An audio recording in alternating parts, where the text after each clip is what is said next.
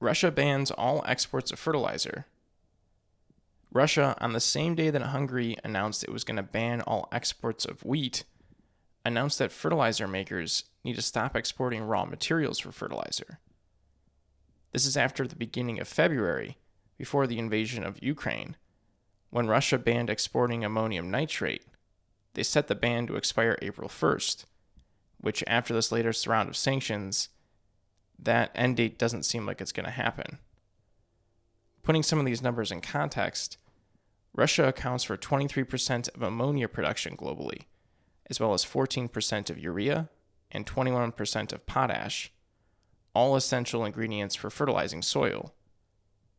And Russia is also a massive chunk of fertilizer production globally, which halting sales to a global market is no doubt going to cause a massive spike in fertilizer costs, as well as limiting the supply, which in turn is going to cause higher prices in food.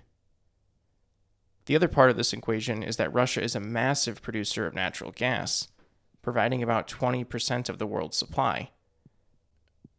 And natural gas is another major input for agricultural fertilizers. Layering all this on, Ukraine is a breadbasket for the world, accounting for 13% of global corn sales and 12% of global wheat.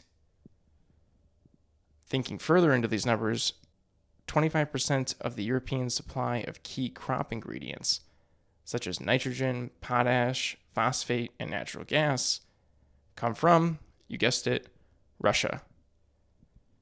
And every day that Ukraine's ports are blocked, it means 100,000 tons of corn is missing from the world markets.